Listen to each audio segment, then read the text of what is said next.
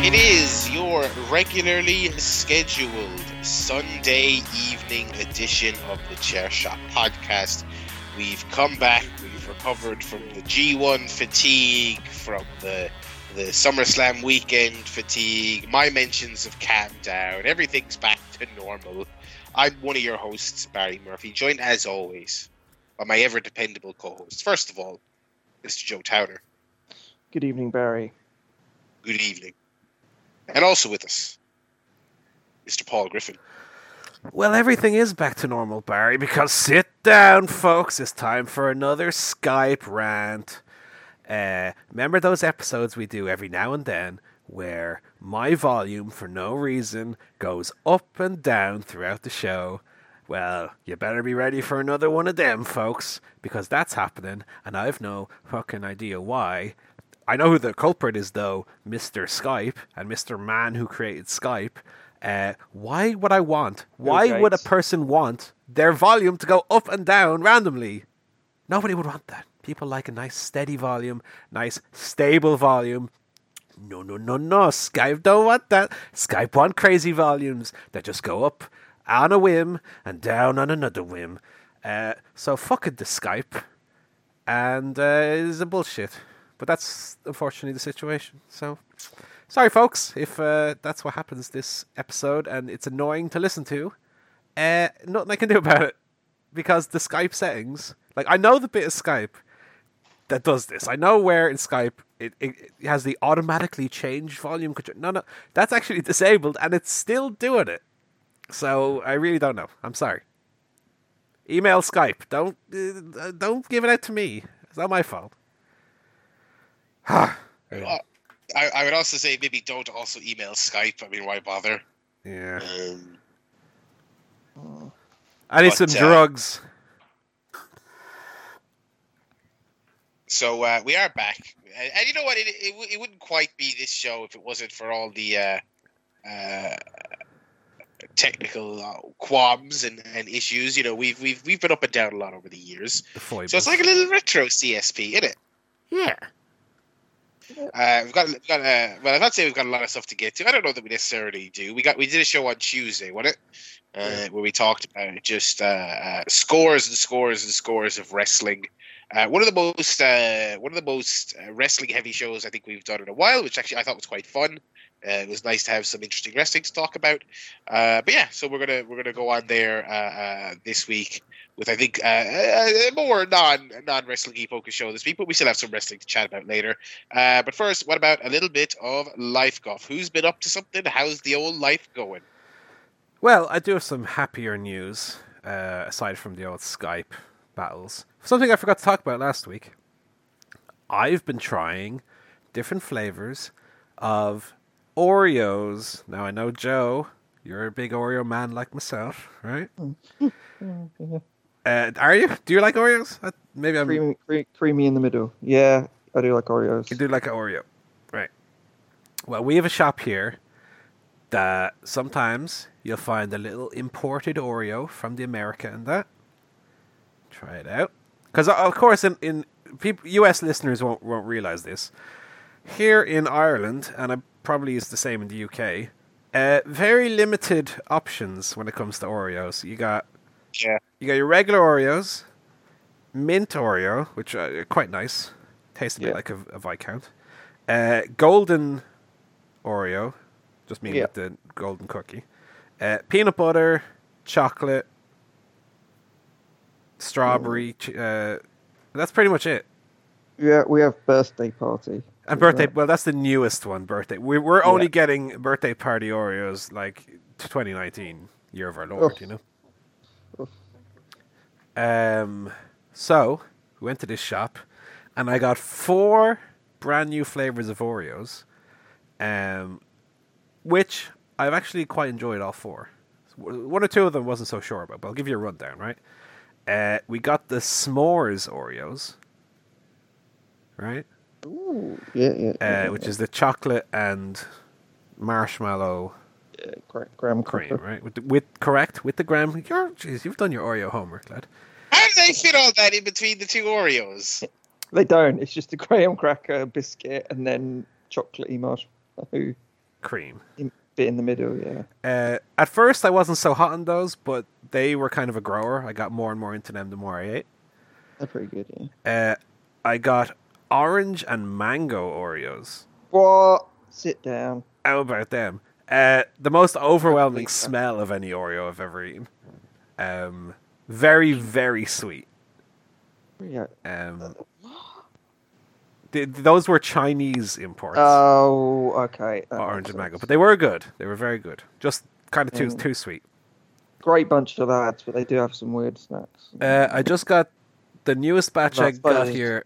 Um, Similar to a Jaffa Cake. a little bit. Uh, the newest um, group I got here, I got the Marshmallow Moon Oreos.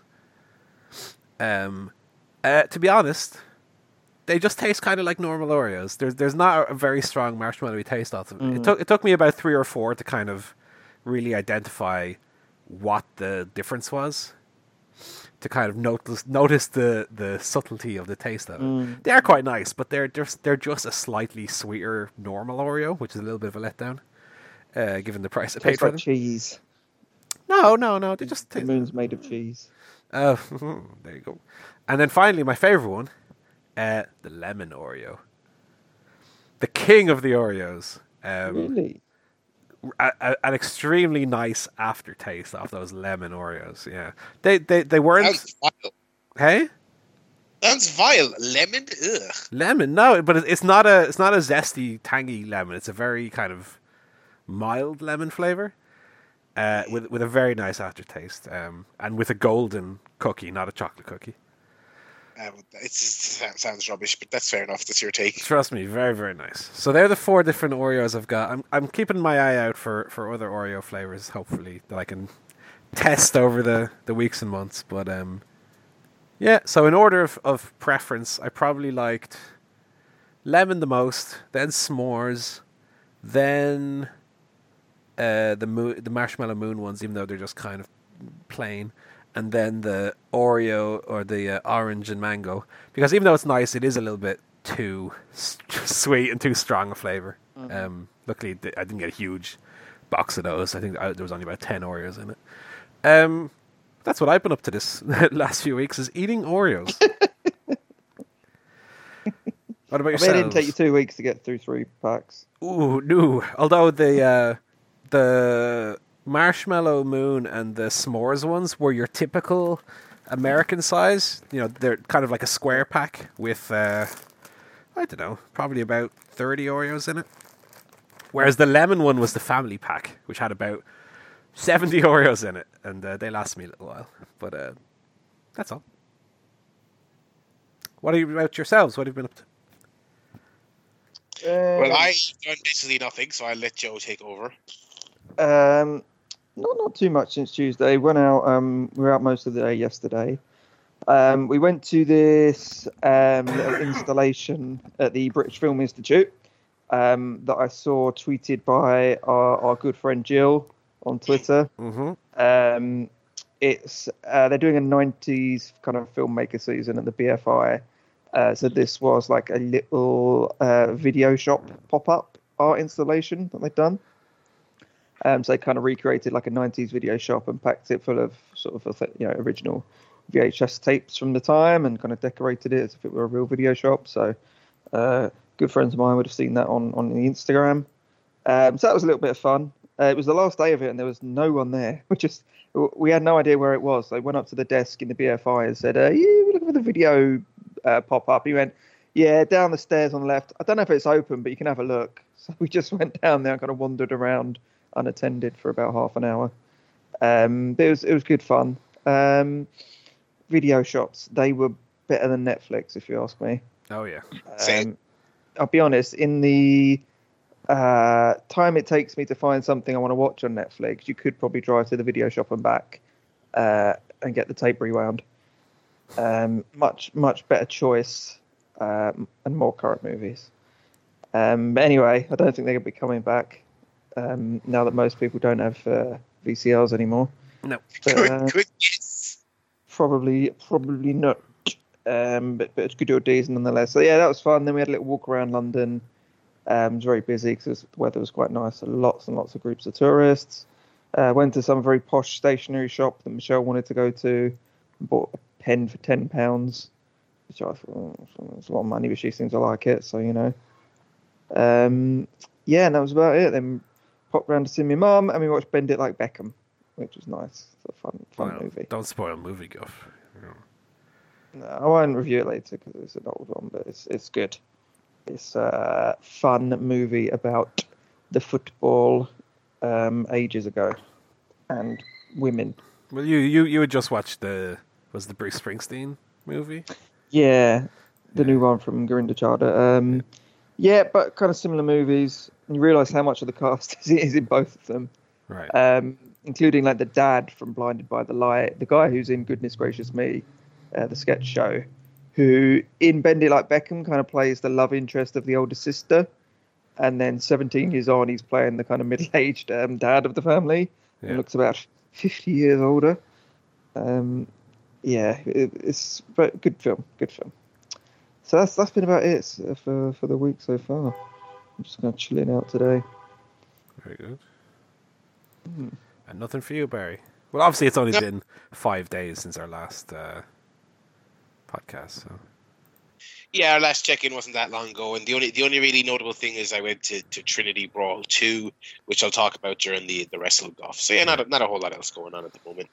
Um, Right, you. Want to jump in to the old telly guff? Who's been watching some telly?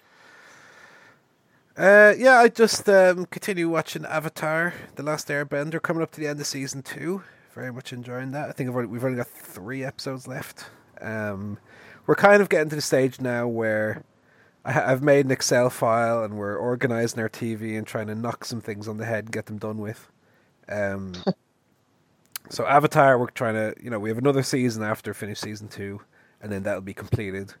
Uh, Steven Universe, we watched the last uh, mm, seven or eight episodes of that, and that's done now. Uh, Hill House will be next. We still have four episodes of that left, and that'll be done. Uh, and then we can move on to some of the other shows that we kind of had in the background. So I'm kind of trying to be more laser focused with the TV and getting getting it done, you know. Because it's, Yeah. it's it's it's hard when you have so many shows started and you have them all kind of up in the air. Yeah, annoying, Um, isn't it? Well, it's just like oh, too much stuff, Oh, too much stuff. that? Um, so that's what I've been watching. Um, what about yourselves? It's funny you mentioned Hill House there and how long it's uh, uh, taken you to, to, to get through it.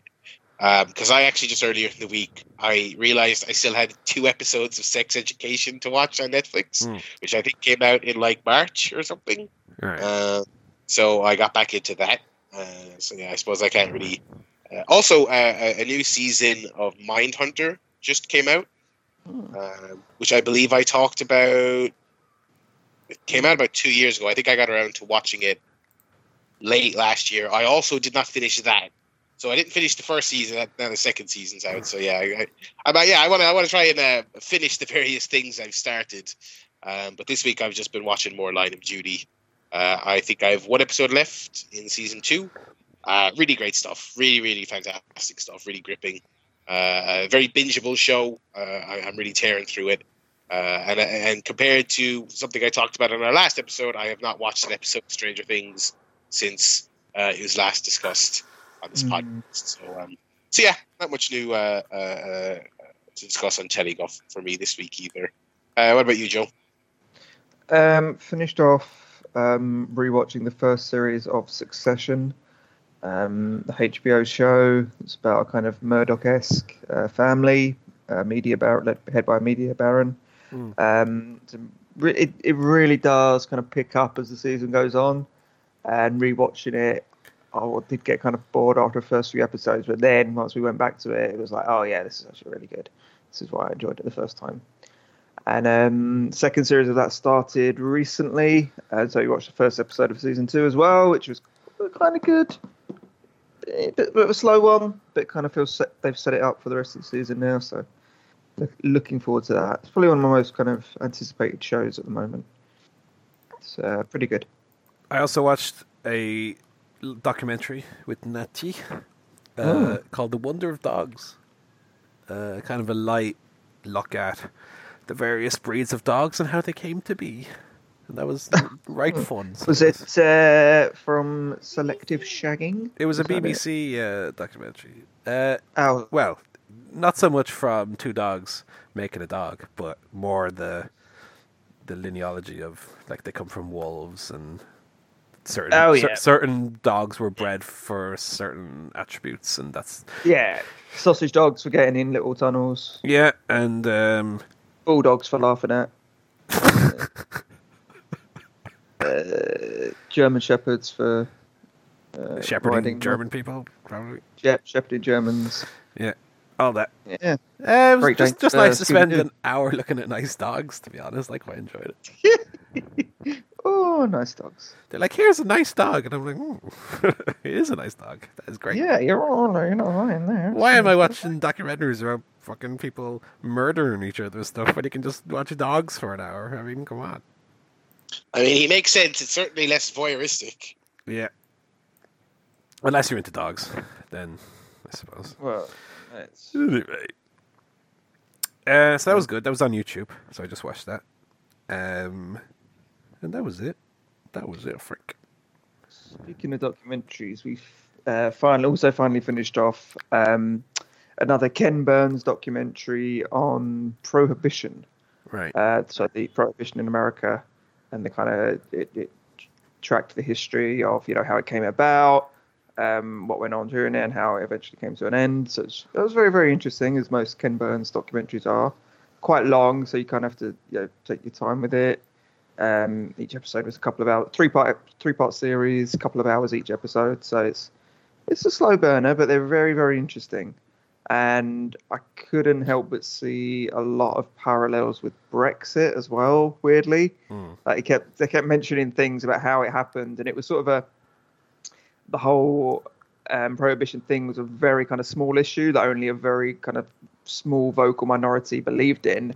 Um, then other people kind of hijacked it as a sort of political vehicle, and it became this huge thing that then divided the nation in half, um, and kind of sent everyone crazy for a few years.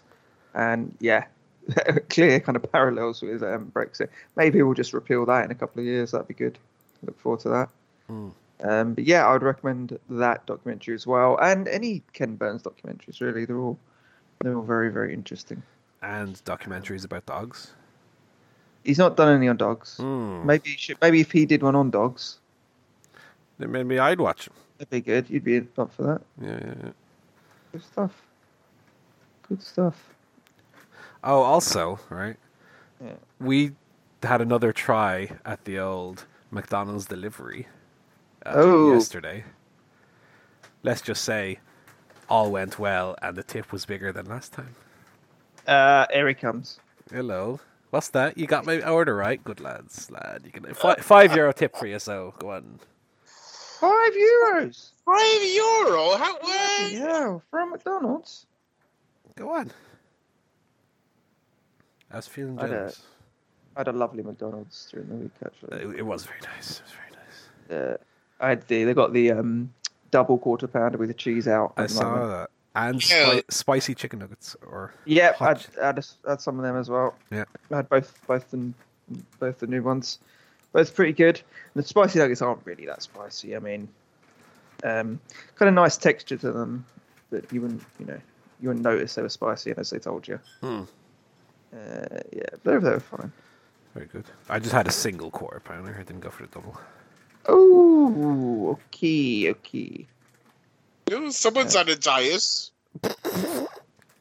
Makes a change from when you've to have two burgers. You know, no, you know, you don't want uh, two big, disgusting uh, lumps of meat on the little salt bun. No. Oh, sorry. Here you go, Your Majesty. Well, I mean, it is true for long-time listeners might remember when I lived in France and I would go to McDonald's like four or five times a week. Uh, I would have two meals every time. Uh, I don't know how I ate that much. Fucking hell. Remember, um, good old days. first of all, first of all, you, that was like that seems like a different person back then. That was such a different time. You Yeah. living in France. Um, uh, but that, but you, you talk about your large meals. That reminded me there a few months ago. I, uh, me and my roommate went to McDonald's before we were going to cinema, and I went and we placed our orders, and he sat down, and I, um, uh, or I placed my order, and I went to the bathroom. And I came out, and he was sitting down because he had placed his order. So I sat down, and we were waiting for our food to be delivered, uh, or delivered, brought down to our table. I mean, uh, and he goes, "Oh, couldn't believe it, sixteen quid." I was like, "What?" He's like, 16 quid. I was like, "For a McDonald's, what did you get?" He's like, "I just got, you know, kind of, it's got, I got, you know."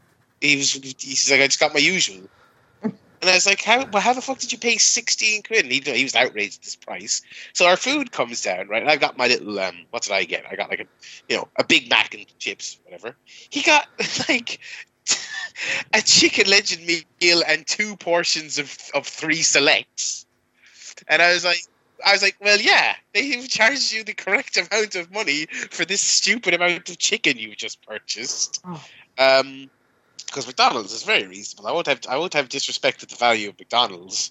Um, uh, but yeah, so I don't know. I don't know how anyone can eat more than like the standards, the standards, uh, you know, meal portion at McDonald's because I feel like I'm just, I'm just, my body starts to reject the salt at a certain point. Hmm, that's fair. Anyway, that's McDonald's stuff for this week. We'll get we'll get an update next week, and you can give us an update. You know, we we should start a little graph of what your tip is each time. Yeah, I mean, I know that my order is always a bit fucky, so if they get it right, I'm happy to, you know, reward them. If they fuck it up, no tip! So, yeah. Also, we tried the old tip not through the app thing, but the smallest we had was a 20, so we couldn't do that. So I tipped them through the app, Yeah, as we discussed the last day. So, Game Guff. I have platinumed and completed Assassin's Creed Odyssey, as you might recall. Um, I've I'm re-downloading it now because I've got that itch again, and I'm going to play the DLC, which I did not dip my toe into um, when it came out. So, for those who don't remember, I, I beat Assassin's Creed Odyssey about 100 hours it took me to platinum the game, which is like find and beat every location in the game, etc., etc. So, I got really burnt out on it by the end, but I wouldn't mind another, I don't know, couple 20, 30 hours. So, I'm going to I've I've I've got the DLC because it's on sale on the old PSN, 40 percent off. So got that DLC. the The game is re-downloading on the PlayStation downstairs, and I'm gonna crack into that maybe on Tuesday. Start playing the DLC because it it is a fun game, despite my reservations about like how big it is and how much of the same content there is repeatedly. Um, it'd be nice to play again a little bit. Um, so I'm gonna be doing that this week. Did you play any games yourself, Barry?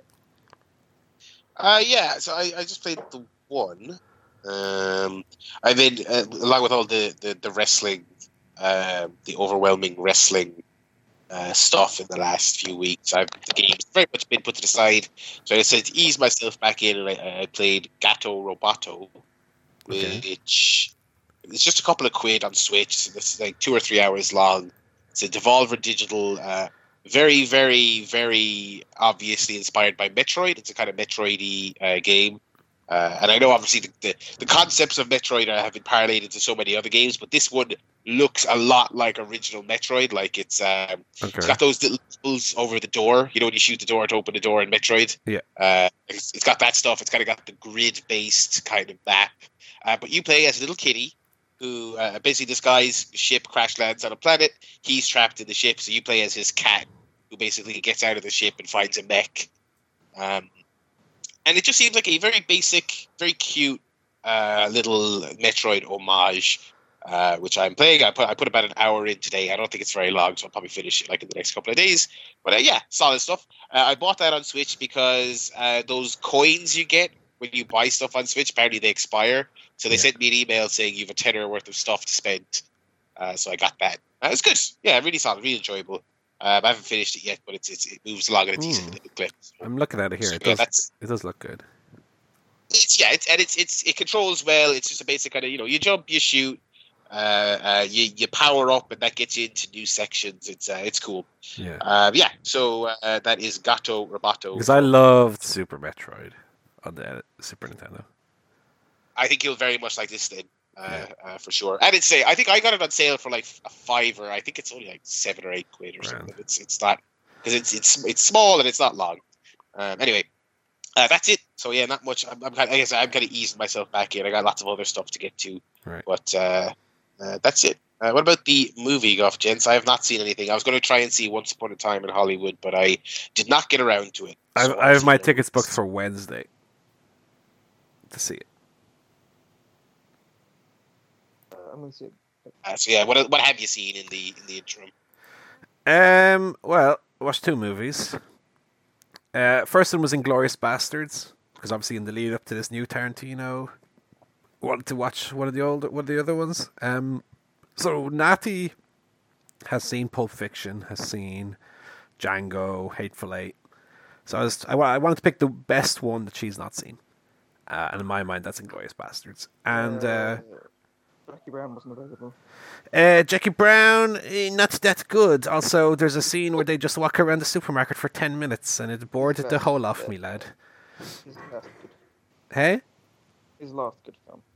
I do like Jackie Brown, don't get me wrong. But uh, the thing with Tarantino is Tarantino does that style, the Jackie Brown style, very well. You know, um, like Pulp Fiction, Reservoir Dogs, Jackie Brown, Death Proof, I guess to an extent. They're they're they're the kind of you know c- cool cliche Tarantino films. You know, with Yeah. wit- witty dialogue and cool characters. And Inglourious Basterds to me is the one where he kind of tried to go out there and make a real film.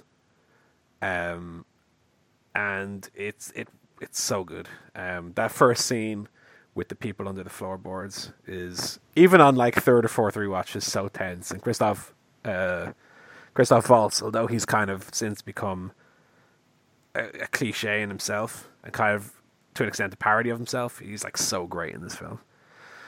Um, yeah, I kind of like all the performances across the board. I think um, I think Brad Pitt is tremendous in it. I think uh, Fassbender is good for the little amount that he's in it. Um, yeah, I, I, I, I, liked everything about it. Um, and it might be sacrilege to say, but I think on this watch, I, I might have even enjoyed it more than the Pulp Fiction and Reservoir Dogs. Um, because as I say, it's kind of it, it works as a Tarantino film, but it also works kind of on its own merit as a a really top notch, you know, really greatly directed, uh, almost like an art house film. I thought yeah, it I still haven't seen Inglourious Bastards. It's it's yeah. I feel like I could do with a bit of a Tarantino catch up myself. Yeah. Well, definitely worth a watch.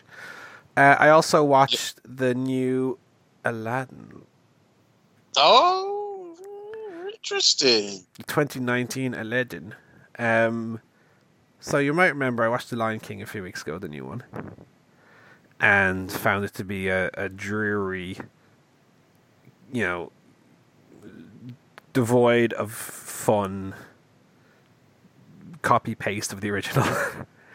uh, so you want to sit down for this one, folks. The new Aladdin, what come out in 2019, is great. I really, Yeah, I really enjoyed it. pretty- I really enjoyed it. I thought it was. Uh, I thought it was fun. I thought it was colorful and charming, and the lot of it. I thought it was really great.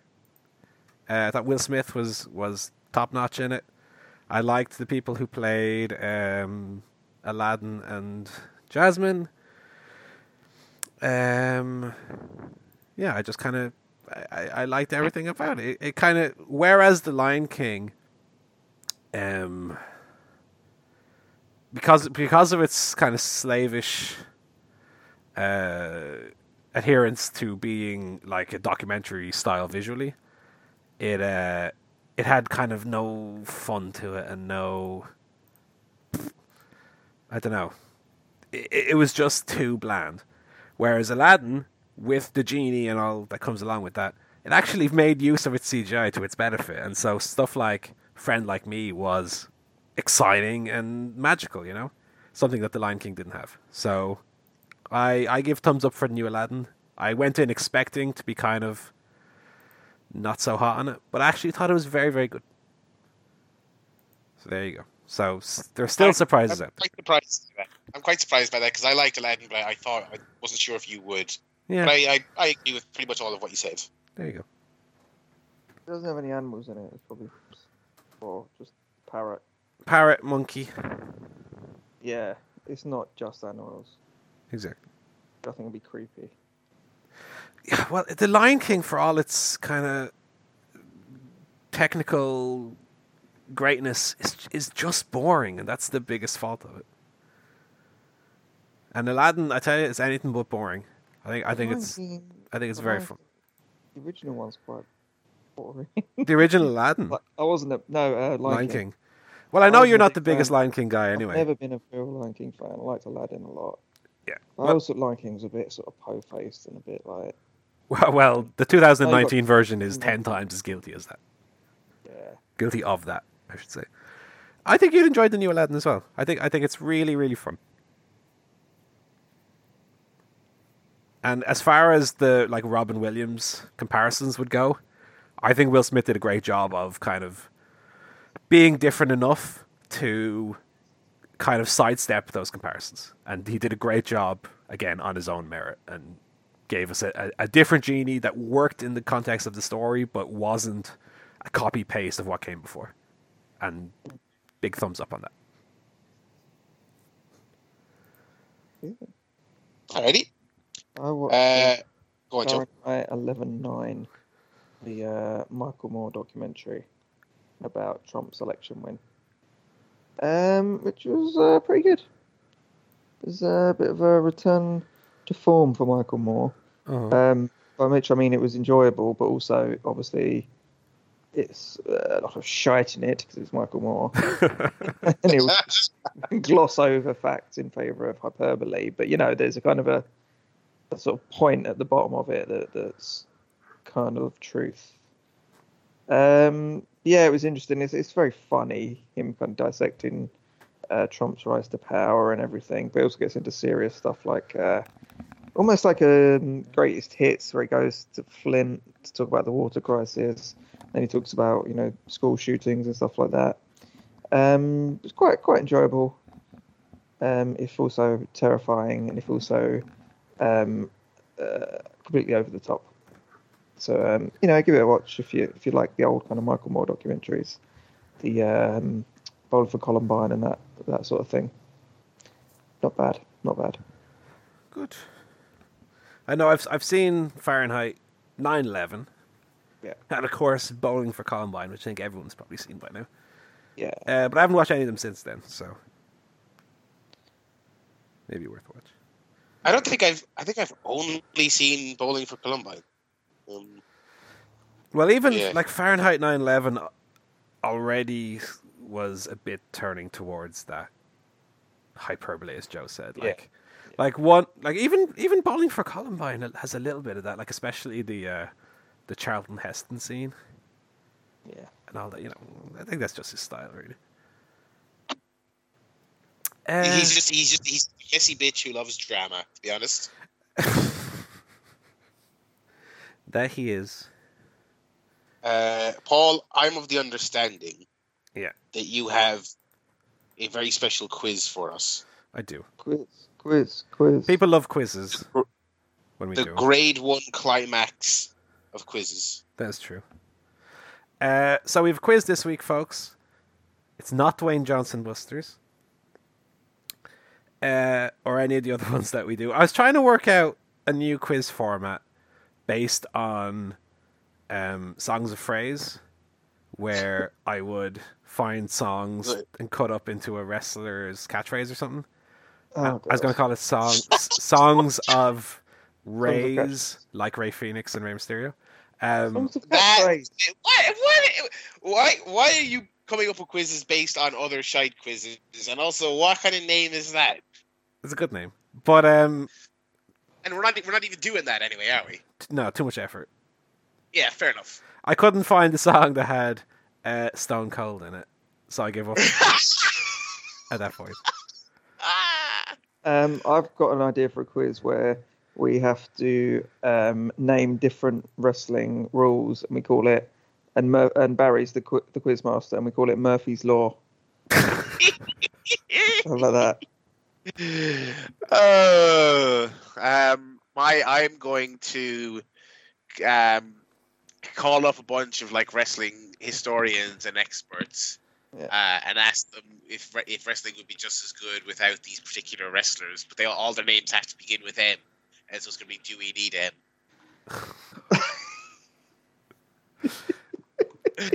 First episode, I'm calling Dave Meltzer, and I'm chatting to him about Malachi Jackson. Oh, that's good. who is who is the oft forgotten third young buck. Oh god, yeah. So this quiz Anyway. we're doing today uh, Yeah. is without format. It's like how we used to do the quizzes way back in the day. It's just Oh, great! simple questions. Do you know the answer? Do you not know it? Okay, That's what it's called. Um, so it's we have three rounds, okay, of five questions each.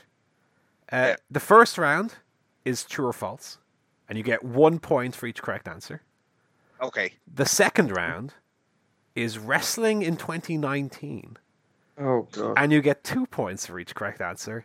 And then round three is the mystery round, and you'll get th- three points. Hang on. Round one's the mystery round as well, isn't it?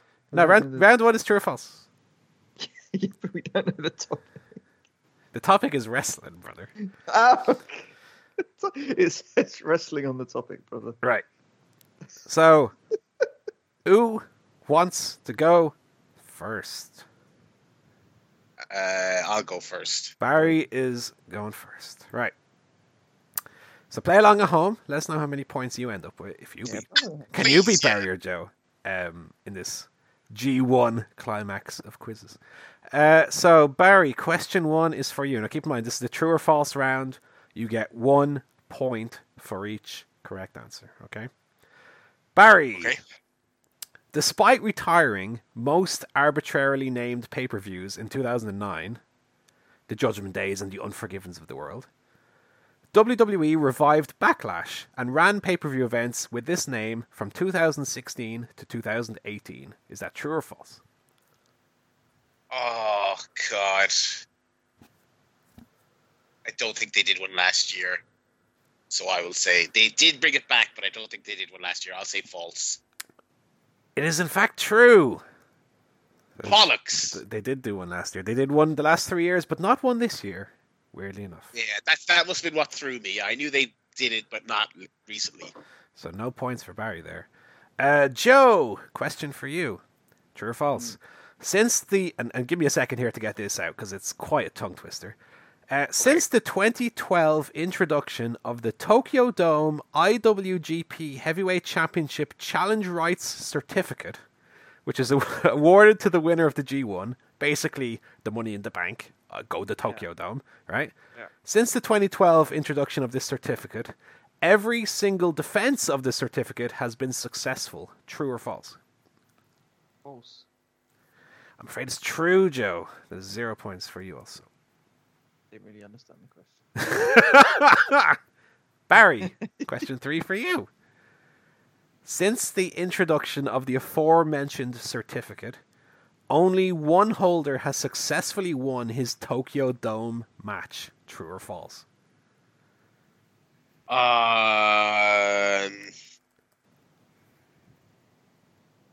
Okay, Tanahashi won it this year. Last year, Okada beat Kenny, so Kenny didn't win. Year before that, Naito didn't win. Year before that, oh. So how how many how many people? Did, what, what was the question again? Since the introduction of this certificate, only one holder has successfully won his Tokyo Dome match. I'll say true. It is true, and it was, as you said, Tanahashi versus Omega earlier this year. So that's one point for Barry. Joe, question for you. True or false? The main event of this year's Triple Mania was longer than the main event of this year's WrestleMania. Is that true or false? Um, now what was the main event of this year's WrestleMania? That's I might not even get that right to be honest. um, oh, it was the women. That wasn't that long. I'll say true. It's false. The main event of Yeah. WrestleMania was 21 minutes 30 seconds.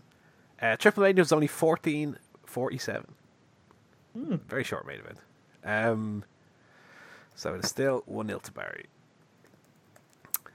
Uh, question for Barry. Since its recent reintroduction, the Cruiserweight title has never been defended on the main card of a WrestleMania. Is that true or false? Main card. So that was reintroduced in 16. So it's only been 17, 18, 19. So only three years. I will say. It has. n- The question is, it has not been defended, yeah? Yeah. Uh, true. It is true. It's 2 0 to Barry. Joe, question for you. True or false? Vince McMahon is over 75 years old. Vince McMahon is over seventy-five years old. Fuck, when did he? When did he turn seventy? Trying to remember, he turned seventy. Wasn't that long ago? Was that five years ago? I think it was. I say he's under under seventy-five, so for uh, false. That is correct. He is only 73. Seventy-three. Yeah. Barry, in the lead, 2 1. Liv Morgan is the youngest person currently on the WWE main roster. Is that true or false? Uh, um, Main roster is Raw and SmackDown, for the record. on SmackDown, okay. Uh, oh, I just think guess I I think she's definitely got to be up there, and I nothing, no one else is jumping out at me, so I'll say true. It is true. She is 24. Okay. I think there's three people younger than her, but they are all on NXT or NXT UK. Uh, Rhea Ripley is the youngest at 22, I think. But not on the main roster. Joe. Bobby Fish is Bobby Fish's real name. True or false? Mm, true. It is true. Robert Fish. Yeah, Robert Fish. Oh, fish. Uh, Barry. Although TNA slash Impact Wrestling was founded in 2002, Impact as a weekly TV show was not introduced until 2005. Is that true or false? Uh, true. It's false. It was introduced in May 2004. Ah, bollocks. Uh, I think you knew it wasn't in 2002, but it was not quite that late. Yeah, I knew, I knew that much. Yeah. Uh, Joe, despite the TNA Knockout Tag Team Championships uh, only being active for four years, there were nine different championship teams with no team holding the title more than once. Is that true or false? Um, give me that once again. There were nine, nine different teams. How The it? TNA Knockout Tag Team Championships were active for four years and had only nine different championship holding teams, with no team holding the title more than once. Mm, oh, I have no idea. say false. It's actually true. Oh, Uh, so at the end of the first round, it's 3 2 to Barry. Moving into round two, wrestling in 2019. So you get two points for each correct answer here. Okay. Barry, this is really going to test your short term memory. Okay. Barry, what was the Universal title match at this year's Royal Rumble? Uh, Brock Lesnar versus Finn Balor. That is correct. So, two points for you. Joe, yeah. what was the Raw Women's title match at the same event? Raw Women's Title match at WrestleMania. At the Royal Rumble. At, um, sorry, at Royal Rumble. Yeah. Um. Oh fuck. Okay. So I remember the the SmackDown match. Uh, what was the Raw match? Um. Fuck. Was it Ronda Rousey versus? Fuck, who was it? I think it was either Sasha Banks or Bayley. I'm not sure. I'm gonna. Um. looking at who was it? Um,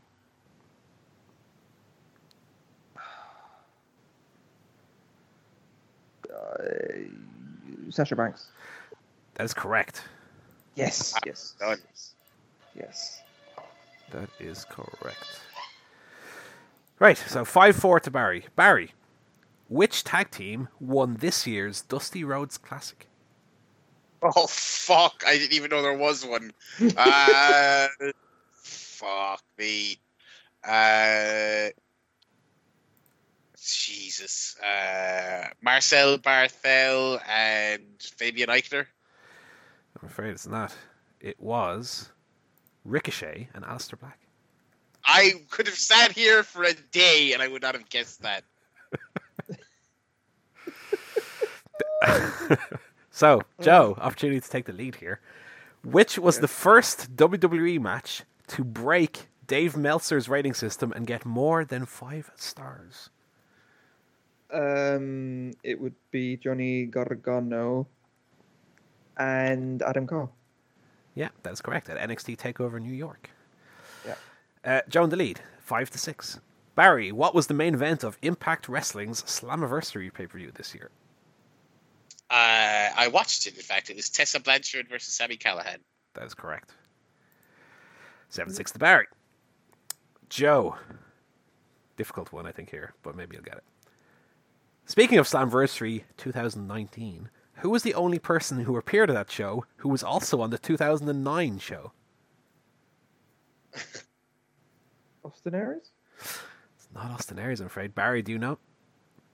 Uh, oh Jesus! Uh, 2009 Slammiversary. Uh, Hernandez. Nope. It was Rhino, as a matter of fact. Oh yeah, yeah. Oh yeah. Uh, so we go to Barry. Yeah. Barry, who was the WWE Cruiserweight Champion at the turn of the year? The turn of this year. Enzo Amore. Uh, no. I knew. Oh fuck. Uh, Cedric Alexander. it's incorrect. It was Buddy Murphy. Oh shit. Joe, who defeated him at WrestleMania to become the second Cruiserweight Champion of the year? Um, I know it is, but no, I can't. I don't, I'm not going to know his name. It's, um, fuck, wasn't it? It's the big. mu- It's the really one, muscly one. Um, uh, ah, what's the prick's name? Um, Tony. Um, Tony Nese. Tony Nese is correct. Yeah, Joe yeah, retakes the lead. yeah, yeah. Okay, Barry, not counting NXT takeovers, which WWE pay per view event this year has had the longest advertised main event? Now, I, I clarify advertised, so not to include Money in the Bank cash ins and things like that. Which WWE Longest. pay per view this year had the longest advertised main event? Oh god, I can barely even remember what the main events have been this year. Uh, oh, uh, Royal Rumble. Royal Rumble is correct. The men's Royal Rumble, of course, went that was like a trick question. You nearly got me there. 57 minutes 35. Uh, Okay, and Joe, which WWE pay per view event this year had the shortest advertised main event? Oh, I really don't know. Um, um, is it the Saudi Arabia one? Well, I think there was more than one Saudi Arabia show this year, wasn't there? The one with Goldberg Undertaker. I don't know what the. I'll give you. I'll called. give you that. It is it, the match was Undertaker Goldberg. It was Superstar Showdown. That's what I was going to Uh, say. that match yeah. was nine thirty five. So at the end of round two, the score is 10-9 to Joe. So it's all to play for here. And round three, three points for each correct answer. I can now reveal the topic is Wacky CSP wrestling references. Oh wow. Okay, well, at least we've heard these at one point. Barry, question one to you. For three points. What foreign object did Tommy Dreamer use as a weapon against Bully Ray, prompting Taz to ask Jeremy Borash for assistance in identifying the mystery device? It was a la- it was a large stuffed minion that he thought was SpongeBob. That is correct. Uh, Three points. shit. So that puts it. Ah. Right. Joe, question two. After a successful attack on Ken Anderson and Sting, Hulk Hogan mentioned to Eric Bischoff in a backstage segment of that Impact TV show that they would soon be on a beach tanning what part of their body? Be on the beach getting my toes tan, brother. That is correct. Their toes. Joe retakes the lead. Barry, The bear is dead, dude. question three. Barry, what occurrence allowed Pat Patterson to arrive on time along with Gerald Brisco to interfere in the main event of Backlash 2000, assisting with a McMahon Helmsley beatdown of The Rock? Uh, I'd have to, it, it, it, it was presumably the end of some variety of parade. I'll give you that. The parade was over. Uh, So Barry takes the lead. 15 to 13. Joe, question four. Which foodstuff? Which foodstuff did Kevin Nash once wonder aloud whether Jeff Jarrett had been eating in abundance?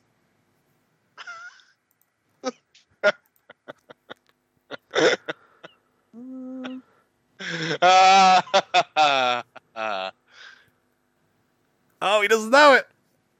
I know this one. Hot dogs?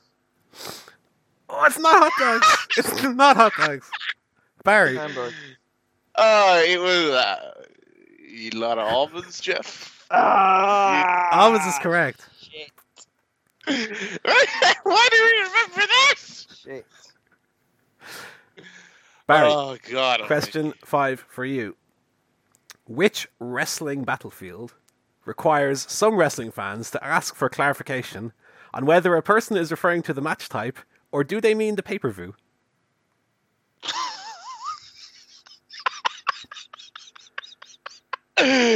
Oh, is it? Oh, it could be one of two. I actually can't remember. I know. I remember the gang. I don't remember what the actual. Uh, Hell in a Cell. Hell in a Cell is the correct answer. You mean the people?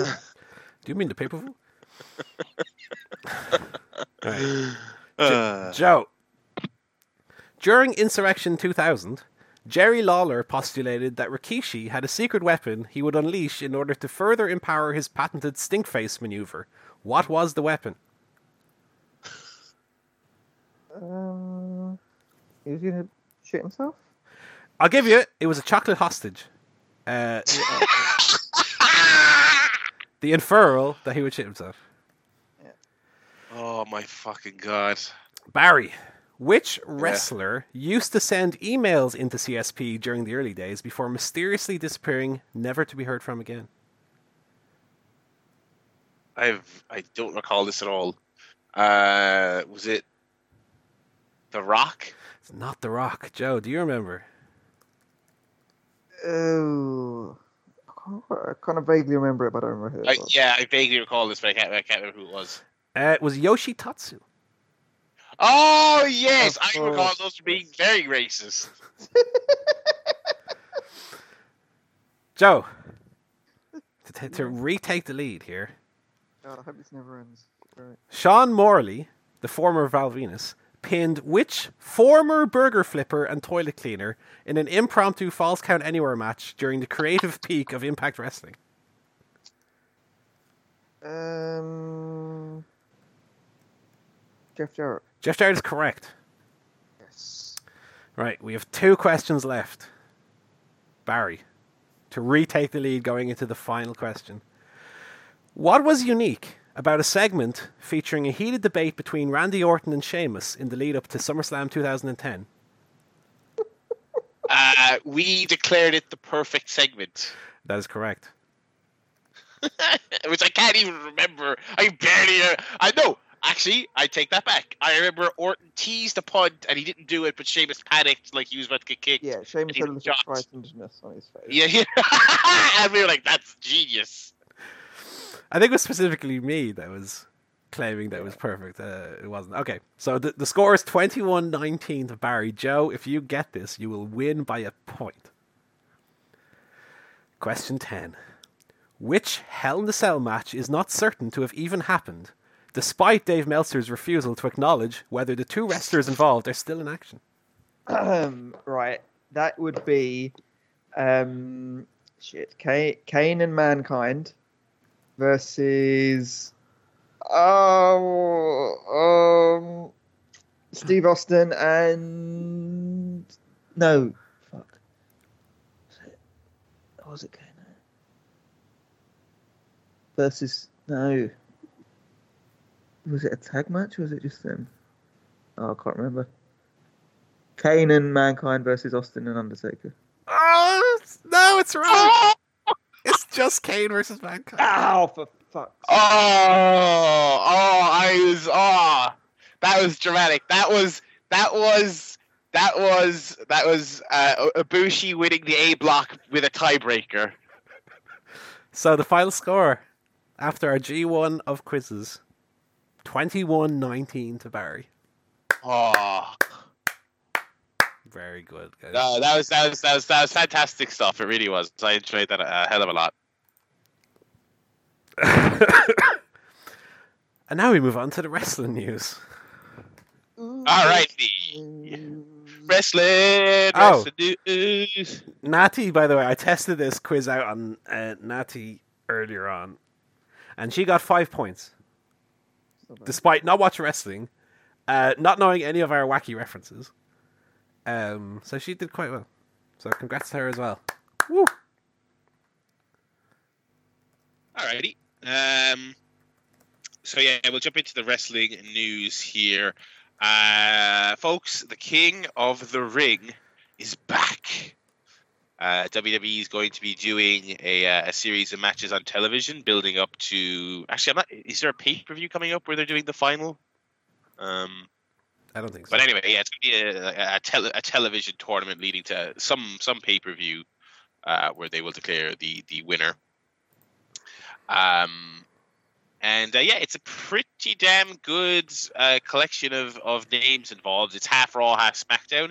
You got Sami Zayn, Cedric Alexander, Cesaro, Samoa Joe, uh, Andrade Cien Almas, uh, Apollo Crews, Kevin Owens, Elias, uh, Mustafa Ali, Buddy Murphy, and I think I am missing two more here. I'm actually pulling up WWE.com as we speak. Oh, Baron Corbin, Drew McIntyre, Ricochet, The Miz, uh, Chad Gable, and uh, Shelton Benjamin.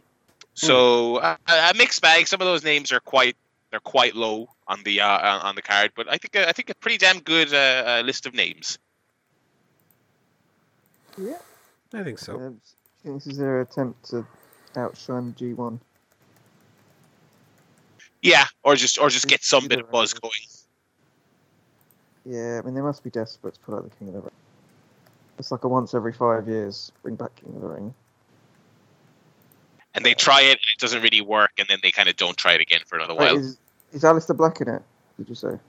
Uh, no. Oh, because he'd been. They could have got him like a goth crown. Mm. They'd Oh, have that got, uh, Ice. What's his name from Game of Thrones? The Night King. That's it. I'm not watching any of it now. Pointless. But uh, yeah, I'm. Uh, uh, if if the first couple of matches get time and they and they're they're well reviewed, I'll check them out. Maybe maybe I'll follow along with this because a tournament's easy. They can't fuck up a tournament. Hopefully. No. The problem is that they'll, Well- you know, they give the early matches three and a half minutes like they used to, and the whole thing is kind of pointless. Or will they properly, you know, do it in, in the vein of something like a G one with longer matches and good matches? Yeah. Well, the thing is, they've plenty of time, you know, so so there there shouldn't be a reason for them to go short. Um, they've got five hours of TV every week to do this stuff, so we'll see. Uh, we'll see. Uh, so uh, we didn't have time to talk about it on Tuesday, but the big Brit Wres news of the week was uh, there was two. There was a one-two punch. There was the uh, confirmation that Jim Smallman has left Progress, or he will be leaving Progress rather uh, at the culmination of their their first 100 shows, their 100th shows in a few months. Uh, they're only building up to like 95 at the moment or something like that. But yeah, he will be leaving and he'll be going full time at NXT UK. Uh, it seems like the other two fellas who are also involved in Progress and are also involved in NXT UK, but it seems like they will still be splitting their time. Um, so people took that as a bit of a big red flag for the future of the company. And also, there was, I feel like we get this report every six months, but it came up yet again. Uh, that WWE UK talents will only be able to uh, appear on uh, pre-approved indies, and even still, they will not be allowed to appear on video. This was a very nebulous time period. I was I've not heard of a particular time when that will be enforced, um, but that is the that is the word going around at the moment. We have not yet seen that be enforced really at all. Um, but uh, yeah, more more doom and gloom on the old British wrestling scene. It seems. Mm. It's definitely the end of an era. I think this era's been over for quite a while. The era of sort of progress and Rev Pro um, being the hot thing. Uh, I mean, Barry couldn't even be bothered to go to the Wembley show. When was that last year? Yeah, yeah. I think that you know the, hype had worn off long before then. I just think it's kind of interesting how we've kind of gone through these little mini eras. So you had like ICW, um, was incredibly hot and was doing you know the Hydro. Then Progress and Rev Pro came along, very hot, and you know did Wembley and all these kind of things. Uh, then obviously OTT became the kind of big thing. I was kind of wondering, qu- one question, how um, or kind of what point in their sort of creative cycle is OTT at? And secondly, is there a kind of relationship between all these sort of mini booms? Is it a coincidence that you know all these kind of uh, Western European promotions have have had this success, or is it kind of uh, they spur each other on? Is it talent? What, what what do you guys think it is?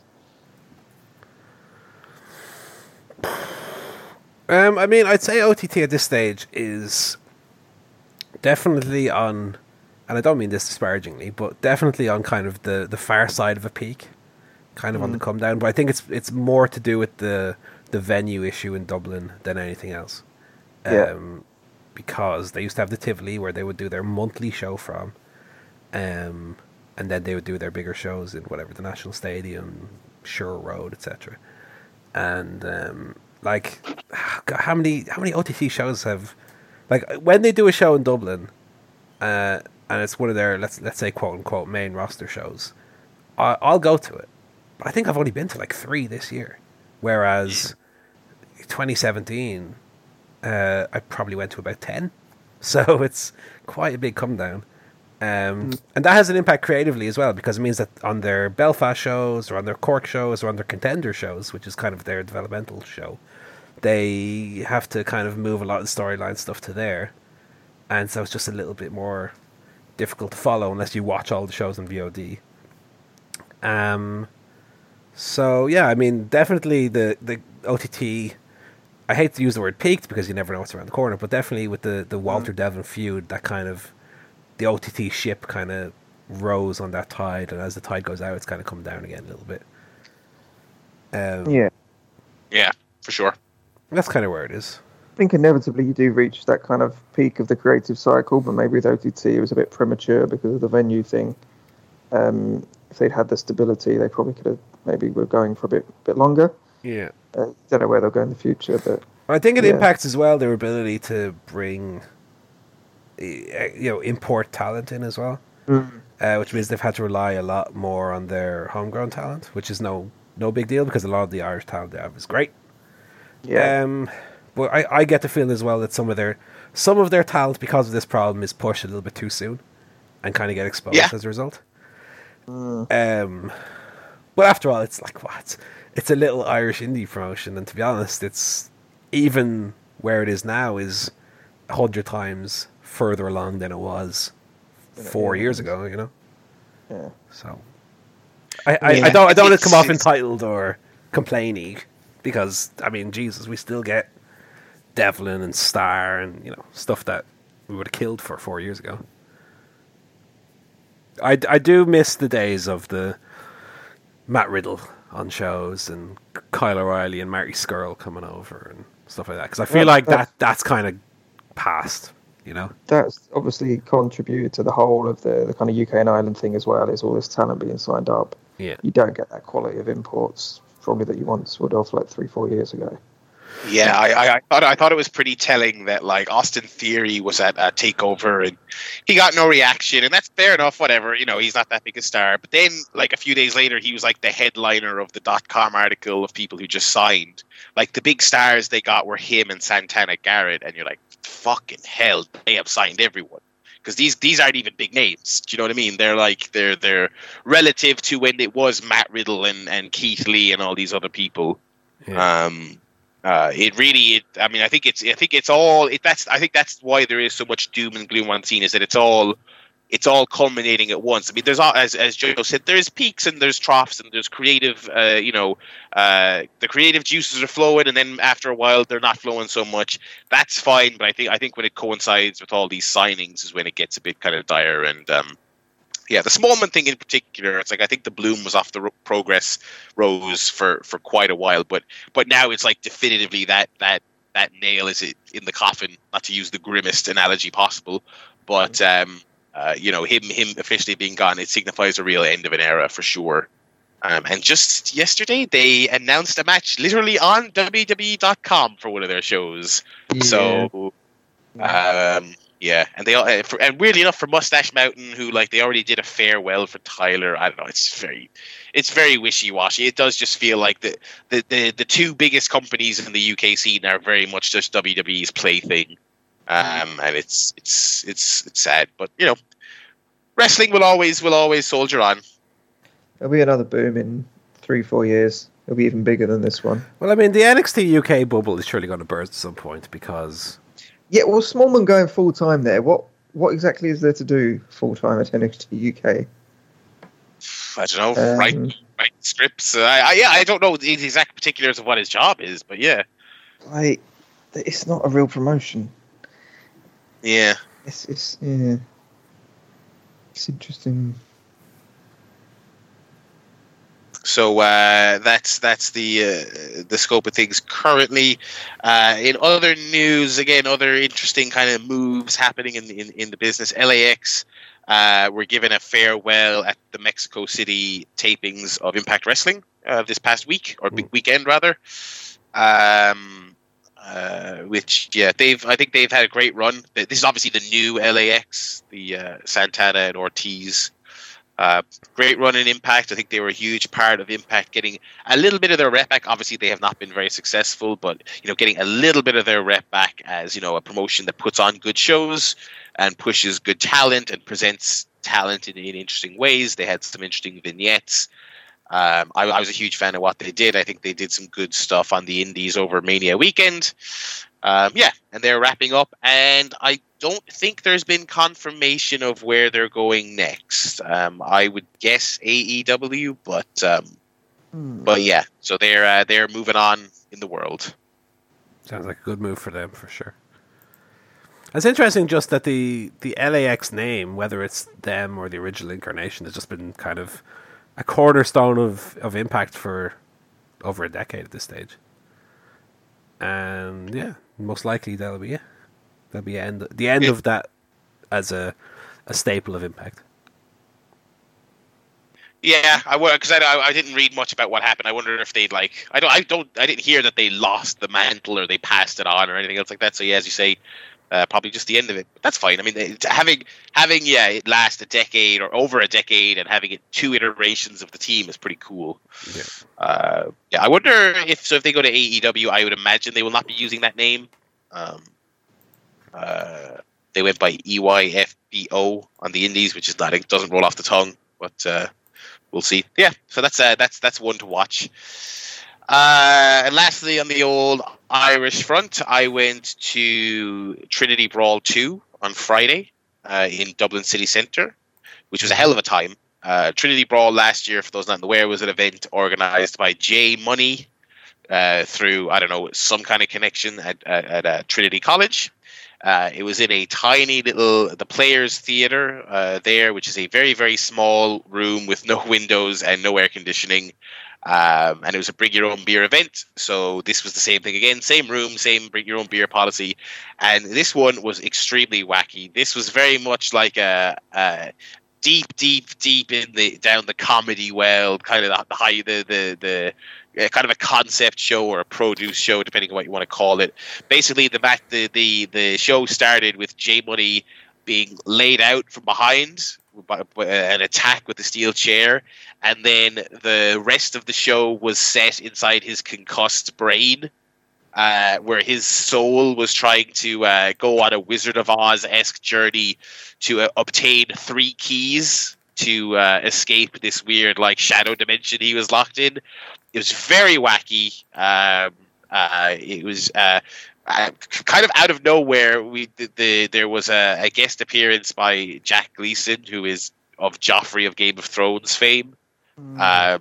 basically, they did a very a kind of cliche fantasy like almost RPG esque uh, uh, theme where where Gleeson was playing this like mischievous elf who was guiding J Money through his his subconscious or something. It was it was it was completely bizarre and off the wall.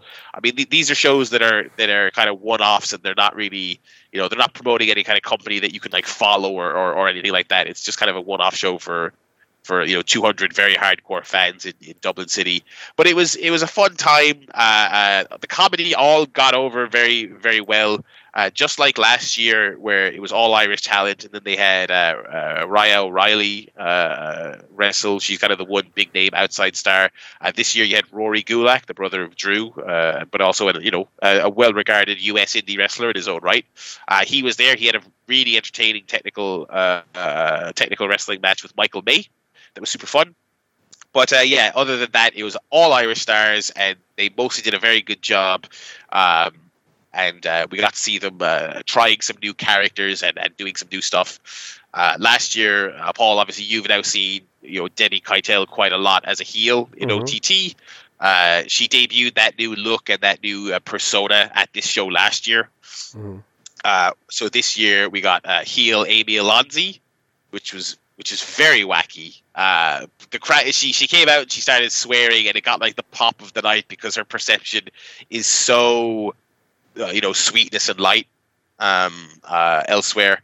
But uh, yeah, it was it was a really fun time. I, I it it was such a success that I, as it wrapped up, I almost wondered if they would try and do it more often because they sold it out. They everything they did got over and they had a little bit of buzz coming out of it. I mean, obviously the the the, the Jack Gleeson appearance helped them a little bit. They got a they got a you know a couple of news stories written about them, which was nice. Um, but yeah, a really fun time and uh, another little reminder of the of the amount of talent on the Irish scene. So um, so yeah, that was that. Um, no real other news coming out of that show. Obviously, it was it was you know it was as I said it was a one off. So they didn't even they didn't even uh, reference the idea of doing another one or anything at all like that. So uh, uh, next week, then we have uh, OTT in Cork. A very a very good card, I must say. A, a tremendous card, yeah. Uh, I'm not quite sure what's going to main event. My my first thought was Valkyrie versus Raven, uh, but they haven't really built that up in any kind of significant way. Um, so I don't know that I that's that comes off as a big match to me. I don't know if it does to you. No. No. Um, I'm a little bit blunt there, but no, no. No, but no, you're. I mean, you're completely right because there's not much to say because they haven't done a whole lot of angles or matches or, or, promos. I, I think I saw uh, on, on the OTT Twitter they have they filmed stuff that's coming for for the whole Cork card, but thus far they, they really have not uh, done a whole lot with Raven and Valkyrie, unfortunately. Uh, and it's weird. What I mean by, by no real main event is because the other the other big title match, or I don't even know if it's for the title, is, is Jody Fleisch versus Jordan Devlin, which should be awesome. Uh, Jody can still go. We've seen him in OTT, uh, you know, a year or two ago. He's still yeah. great, but I don't know if anyone's going to really buy that as a as a main event either. You know what I mean? It's it, obviously quality will be good, but you know, it's not really it's not Jordan facing any kind of huge challenge. It's not someone that I think they, they would necessarily buy as a as a new champion. So that's a bit weird. And then the other match is uh, Pac versus Speedball Mike Bailey, which should be great. Uh, but again, it's just you know it's it's, it's an import versus an import match. Um, so I'm, I'm not sure what the what the main event will be, but I do know that uh, I think on paper, I think it's a fantastic card. Um, and loaded, absolutely loaded as well in terms of like interesting matches, imports. Uh, so you got those three matches I mentioned. We've also got more than hype versus the Rascals. Mm-hmm. Uh, were you at? Were you at? You were. Were you at fan appreciation? I wasn't. I, the- I I wasn't there, unfortunately, because that match was very good. I, I watched on Yeah, so, so so that one had Meiko Satomura in it. Obviously, she won't be there this time. That's a bit of a, a downer. But to give credit where it's due, I mean, the other lads did a fantastic job in that match. I think that'll be a, a banger. And also, little bonus. So they're actually doing this match twice that weekend. They're doing it at Fight Club on Saturday or Friday night, and then they're doing the same match again in Cork. So I'm thinking that's good. They can they can have a little test run in the UK and then have another match over here. So it'll be probably even better. I hope. Uh, you know, obviously, th- you know, when teams work together a lot, you you can uh, uh, you know get on the same page with each other. So that's that's good. Um, uh, we also got Dan Barry and Martina versus Sammy D and Justy, which you know should be the usual kind of uh, Dan Barry and Justy kind of level of fun. Uh, Callum Black versus David Starr, which I think is actually a really good match on paper for for Callum. Mhm. Um, and uh, my mind is, is oh uh, T Hawk and Lindaman versus Michael May and uh, Liam Royal, which is a, a very unexpected, very wacky match that uh, I think should be great as well with the OWE slash AEW stars uh, Lindaman and T Hawk. Um, so yeah, that should be great. Uh, I'll be there live. I will uh, not be here next week uh, on this show for that reason, uh, but I can give you the report there when I come back. So uh, yeah, that's all the uh, that's all the Irish wrestling guff this week, and I think that's all the wrestling guff in general. That's all we have. That's it. Uh, Take us home.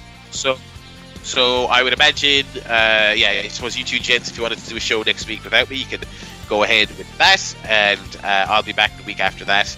Uh, yeah, and uh, that's the Chair Shot podcast for this week. If you want to join us during the week, you want to follow along, get some updates, get links to the show and all that, you go to Chair Shot podcast. Go to Chair Shot Pod rather on Twitter. ChairShotPodcast.com is the website. It's where you can send us emails. And uh, yeah, we will be back next week. The two lads will be back next week. I'll be back the week after.